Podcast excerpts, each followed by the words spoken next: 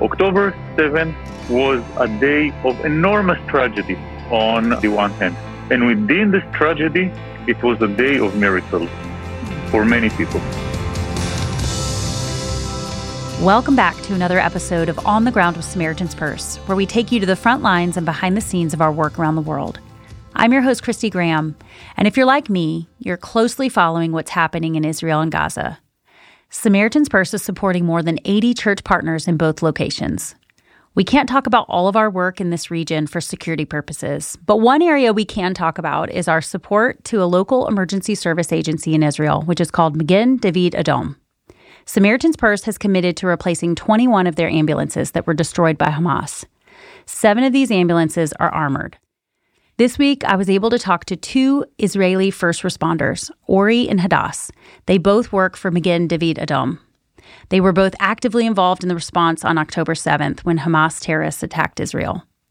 I was overwhelmed and humbled to have the chance to hear their stories firsthand, and I know you'll be touched by their bravery and service, and you'll see why these ambulances are so desperately needed. Magen David Adom is actually um, the emergency medical and blood services for the state of Israel. That means that we are mandated by the state of Israel to provide first aid services to the entire country. Now, we think that one one uh, of the of the best characteristics of Magen David Adom is the diversity of the organization. That means that within Magen David Adom, you can find Jews, Christians, Muslims, Druze, Bedouins, everyone are working together in order to uh, save lives in the state of Israel. Hmm. We are a non-governmental and volunteer-based organization. That means that we uh, operate more than 32,000 volunteers in order to um, be able to reach to anyone in Israel that uh, who, that is in need, and to do it fast, to do it professionally, and to do it with the compassion that the people and uh, of Magen David Adom are delivering with them. Wow. And now, are you both, do you work full time or are you volunteers? What do you both do? I'm a full time worker. So um, I'll tell you a bit about myself. I'm 25 and a paramedic. I've been a paramedic for the last six years. Uh, most of my activities in the last few years in the organization is that I'm a head instructor for paramedic courses um, all over the country in different types of uh, of uh, groups. I did my paramedic course as a part of my national service. I did not serve the, army from religious reasons, so I actually served in Magen Adom as a national service as a paramedic for three years. Hmm. So I'm a full time worker now, yes. And most of my job, I also work on the emergency uh, medical intensive care unit, but uh, I also teach, and I teach the next generations of, uh, of our paramedics. Hmm. Hadass is actually one of our future of Magen David Adom, future generation and future uh, leaders, because we need more paramedics like her to lead the uh, state of Israel for a better future. Hmm. And I myself started up as a teenage volunteer at the age of uh, 15. I actually volunteered. I, I actually volunteer just outside the city of Nazareth. Um, so I was privileged enough to um, not only be involved in uh, providing care in in uh, Jewish in Jewish uh, um, uh, towns and, and uh, cities, but also to the Christians and, and uh, Muslims that live in uh, the city of Nazareth. And I'm and, I'm also a full time full time employee. Hmm. About 10% of Magen David Adom uh, team members are staff, and the rest 90% are uh, volunteers. And I think this is something that puts Magen David Adom in the heart of the land of Israel, hmm. because anyone knows somebody who is serving the people of uh, the state of Israel uh, by volunteering or uh, working in Magen David Adom. Wow. Well, thank you both. I'm just overwhelmed with your your selfless service and the way that you, yeah, are serving your country and your your people. But I, I, feel like, you know, all first responders and, and paramedics and, you know, people that run into danger. And so, as a first responder, how do you both live with that tension? You know, being on guard and and protecting. And as you mentioned, you know, everybody serves in some capacity for um, a small time. But how do you live with that tension of being on guard, but then enjoying your life and in your beautiful country? Um, I can tell you about myself that, as I said, I uh, didn't serve in the army. I did national service, which means I was never taught to be a combat medic. Mm-hmm. And I think everyone in Magen David Adom, first thing that goes in their mind is uh, the fact that they want to save lives. We always care about our safety and our patient safety and our teammate safety. Um, but I think in, in the day to day, I'll tell you about now because I, am a paramedic in Jerusalem region. We're unfortunately not strangers to terror, but we always unite. Mm-hmm. And I think that that's something that, as uh, Uri said, uh, is very unique for Magen David Adom because the diversity of, of the types of people that we meet. And I'll tell you about the last uh, five weeks, six weeks. Since the beginning of the war, there wasn't one station through the whole country of Magen David Adom, you didn't have warm meals, friends who you can talk to and vent, uh, just people who, who took the, the ambulances were out of, of, uh, of the stations because everyone wanted to be a part. Everyone wanted to save lives. People took to their homes voluntarily ambulances so they can be, um, on response. Um, and I think that our power is although we know terror, although we're not strangers to unfortunately the very difficult times, uh, we always overcome and we always make sure to, to keep our our love for saving lives the first thing that that is important for us. And I'll tell you about the last month, the unity you feel among amongst our teams and in our country is just amazing. So I think always we deal with the most difficult things that humans can. But on the other hand, we know that we have to stay strong so we can do our job. Mm-hmm. And if we won't, uh, it will be harder. So we just we keep our head high and we're united and we just keep doing our job. When I recall all the times that uh, I've, I've I myself have been uh, on harm on harm's way, um, I think that at the end of the day, when the Magen David Adom people go uh, to help others, as you mentioned, they are selfless hmm. and uh, they care. They care for the others. For me, it it was like uh, seeing a tunnel vision that in the middle of it is somebody that needs my help. And now I'm not seeing or not feeling not the mortar shells that are being uh, uh shot towards me, not the not the bullets that are uh, flying uh, above my head. I'm focusing on what's most important. Hmm. Uh, in in some way similar, different, but uh, but a little bit similar is when I pray at night for the return of the hostages kept in Gaza. I'm not thinking about anything else. I see them coming back home. This is what I'm focusing on, mm. and I'm not thinking about other implications or or what will uh, go around. I see I see only them. And so when I go and treat terror victims, I see them and I see them uh, only. And I agree with what Hadass said that at the end of the day, when an incident, uh, a terror attack is, is over and you go back to your station, you feel you you uh, you remember what happened. You understand that you were on harm's way. Nevertheless, you feel safe because you feel among uh, a friend. You feel the feeling that you are within a family, that people understand what you've gone through, that people are there to support you. And those people are your colleagues and, and brothers and sisters from Magen David Adom. Hmm. Uh, and this is how we overcome. Hmm.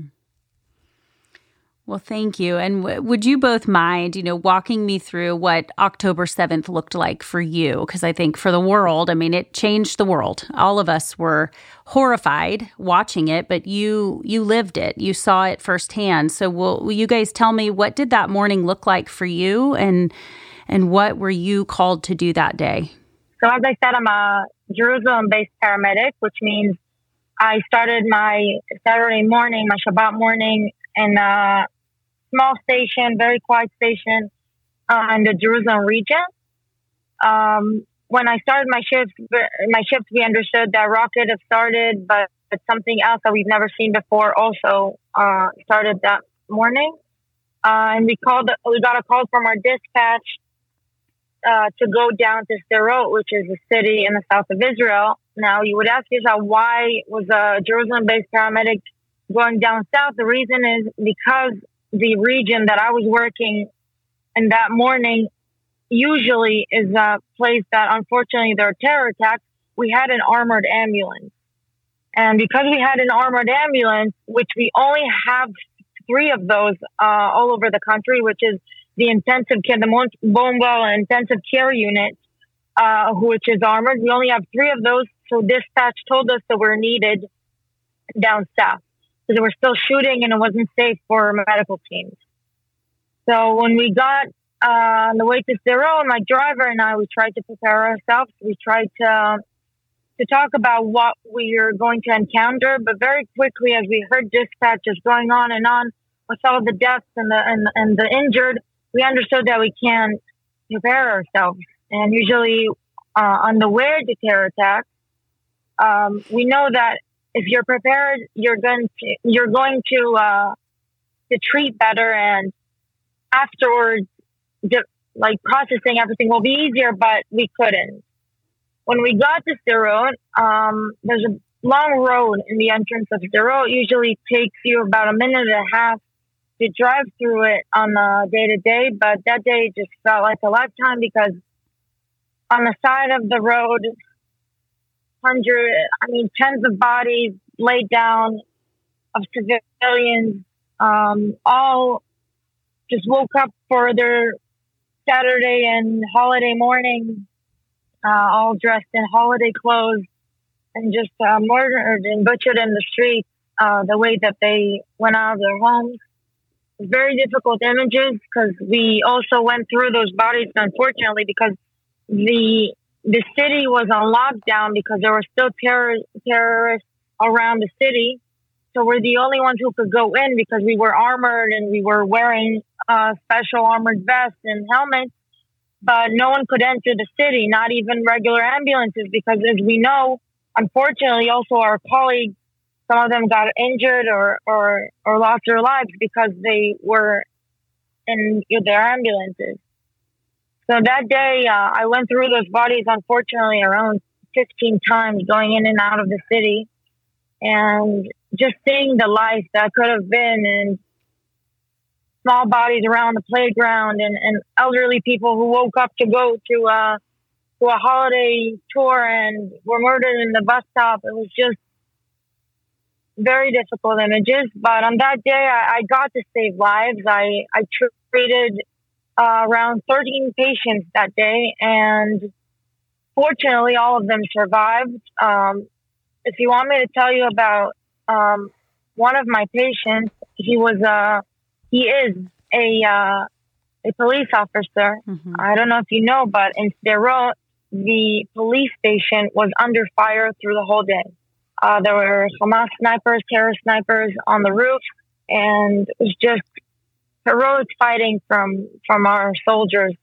Um, just heroic kids, and I think kids when I'm 25, but these 19 year olds were fighting for their lives and for their friends' lives, and they were putting tourniquets on their arms and, and kept on fighting. And so the police station was under attack, so we couldn't attend. And you have to understand that usually, as an EMT or paramedic, the first thing we teach is if you don't have your safety, you don't treat. But this was so different because we knew that if we weren't going to treat, no one would because no one could enter the city. So uh, when we got to the police station, we understood that there was still fire going. Uh, but my driver very heroically told me, "Listen, Hadass, you stay in the ambulance, and I'll I'll bring the patients to you." Um, so I got my ambulance ready. I got blood components ready. I got fluid and IVs and medications. And my driver brings in this uh, young police officer, around 30 years old.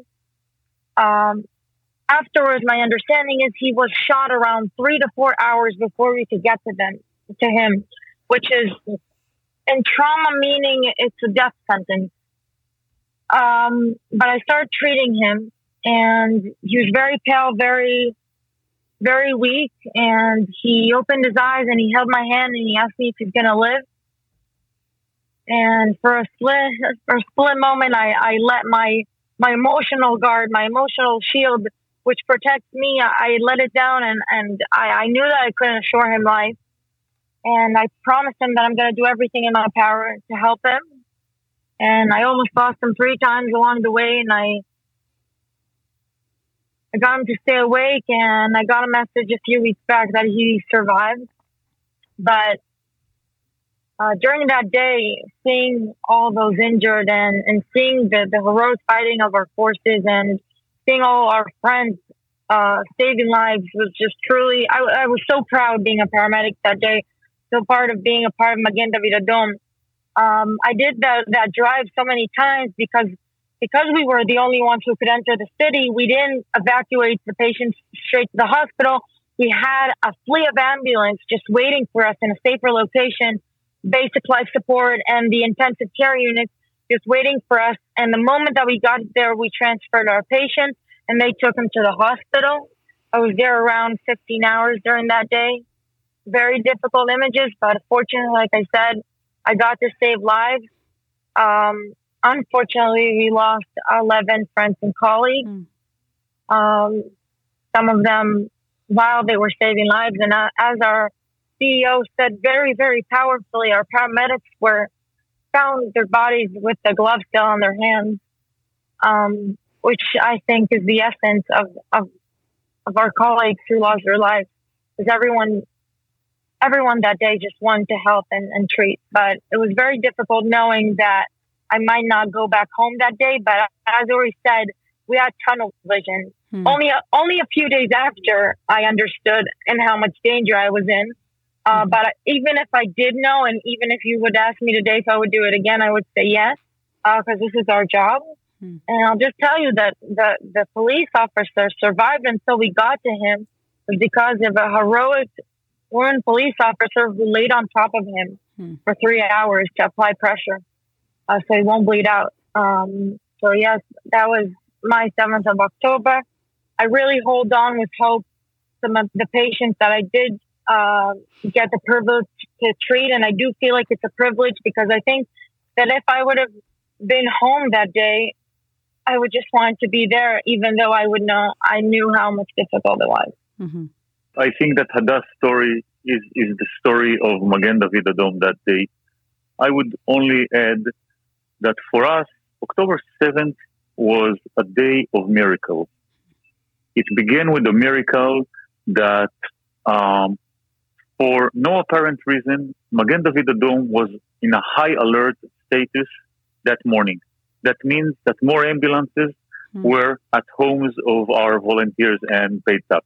There was no apparent reason. Magen David Adom was on high alert. The other miracle is the miracle of having Hadass and her colleagues ready in the ambulances.